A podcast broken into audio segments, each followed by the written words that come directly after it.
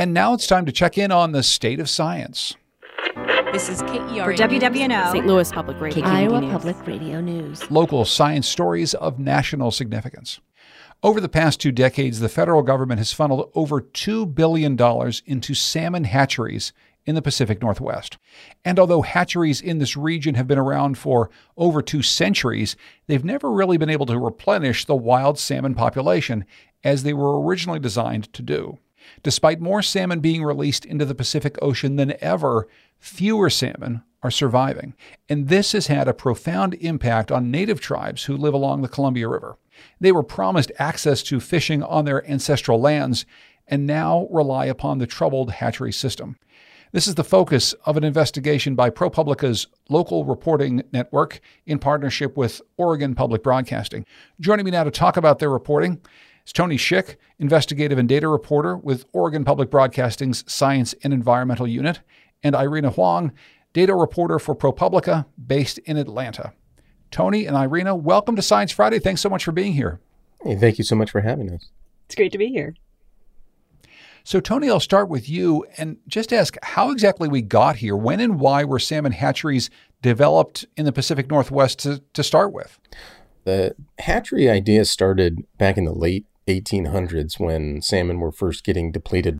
Spencer Baird, who was a fisheries scientist and the kind of the founder of NOAA Fisheries as it is today, had this idea that well we could hatch fish in huge numbers and release them into the rivers and that would kind of bypass our need to limit our fishing or regulate it in any way. The early hatcheries didn't really have any evidence that they were successful in that and then the the idea of hatcheries kind of faded away in the depression era. And then after world war ii when it was time to industrialize the columbia river and the snake river system then proponents of that needed some way to offset the damage to salmon runs. And hatcheries were the only idea that they had or the only solution they had, then that is when the proliferation of hatcheries really started. That system is largely in place today.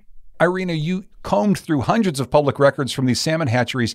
Explain to us how big this problem is. How many salmon released into the ocean actually survive? So, to get to that answer, first, I just want to establish that there's tons of information out there. Hatcheries and federal agencies are employing highly trained fish biologists who put out these reports and management plans that are like tens or even hundreds of pages long. Using that data, we did an analysis. We reported trends in survival over the past decade or so.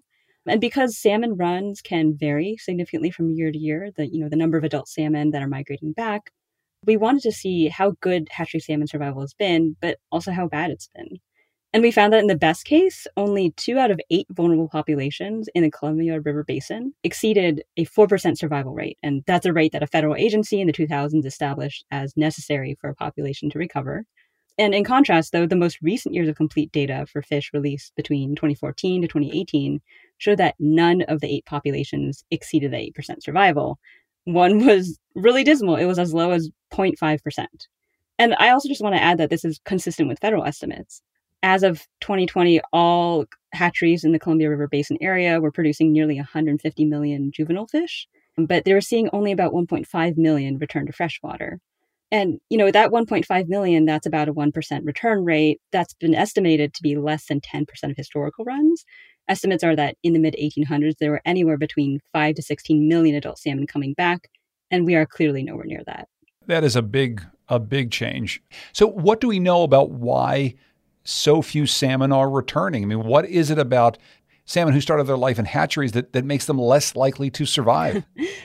you know, like any conversation with a bunch of scientists, I think it boils down to it depends. But there was a fair bit of consensus in this case. The problem, though, is that the ocean is where most attrition happens. And it turns out that we really can't know a whole lot about what exactly happens to fish in the ocean. And it's not only that. One NOAA scientist told me, quote, the ocean's been pretty weird, end quote. In recent years, there's something called the blob. That's a capital T, capital B that scientists have been keeping an eye on. It's a mass of warm water. It's linked to changes in the climate and ocean ecosystem. Marine heat waves have been occurring more frequently, and it is known that warm waters are bad for certain species of salmon.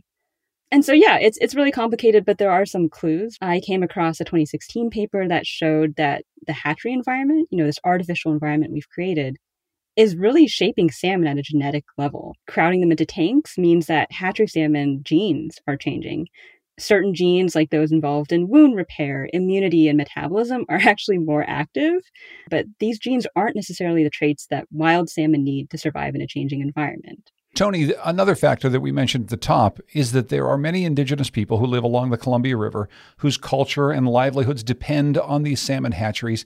What can you tell us about this and how these indigenous communities came to be so involved in the salmon hatchery business?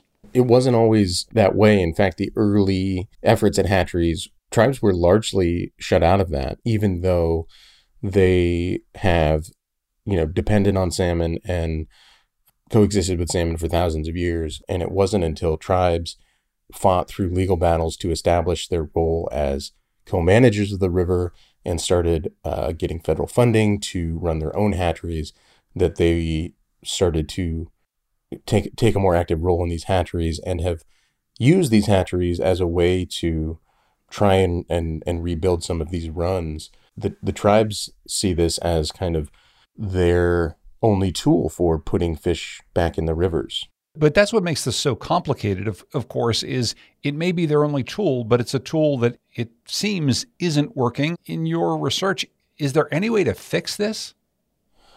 That is what makes it this kind of conundrum. And there are indications that this can be done better. And in fact, tribes have been at the forefront of pushing for that. They've been rearing fish in, in different ways to try and preserve more of that wildness in, instead of you know concrete pens. They will use ponds more natural environments to try and acclimate these fish to the rivers. Even these better ways of rearing fish are not a panacea. The complicating factors harming wild fish need to be addressed if you're going to recover salmon populations. It's quite a piece of reporting and a very important story for the region. I'd like to thank Tony Schick, investigative and data reporter in Oregon Public Broadcasting's Science and Environmental Unit, and Irena Hwang, a data reporter for ProPublica based in Atlanta. Thank you both so much for your time.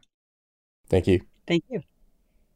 And if you'd like to read Tony and Irena's full story, go to sciencefriday.com slash salmon.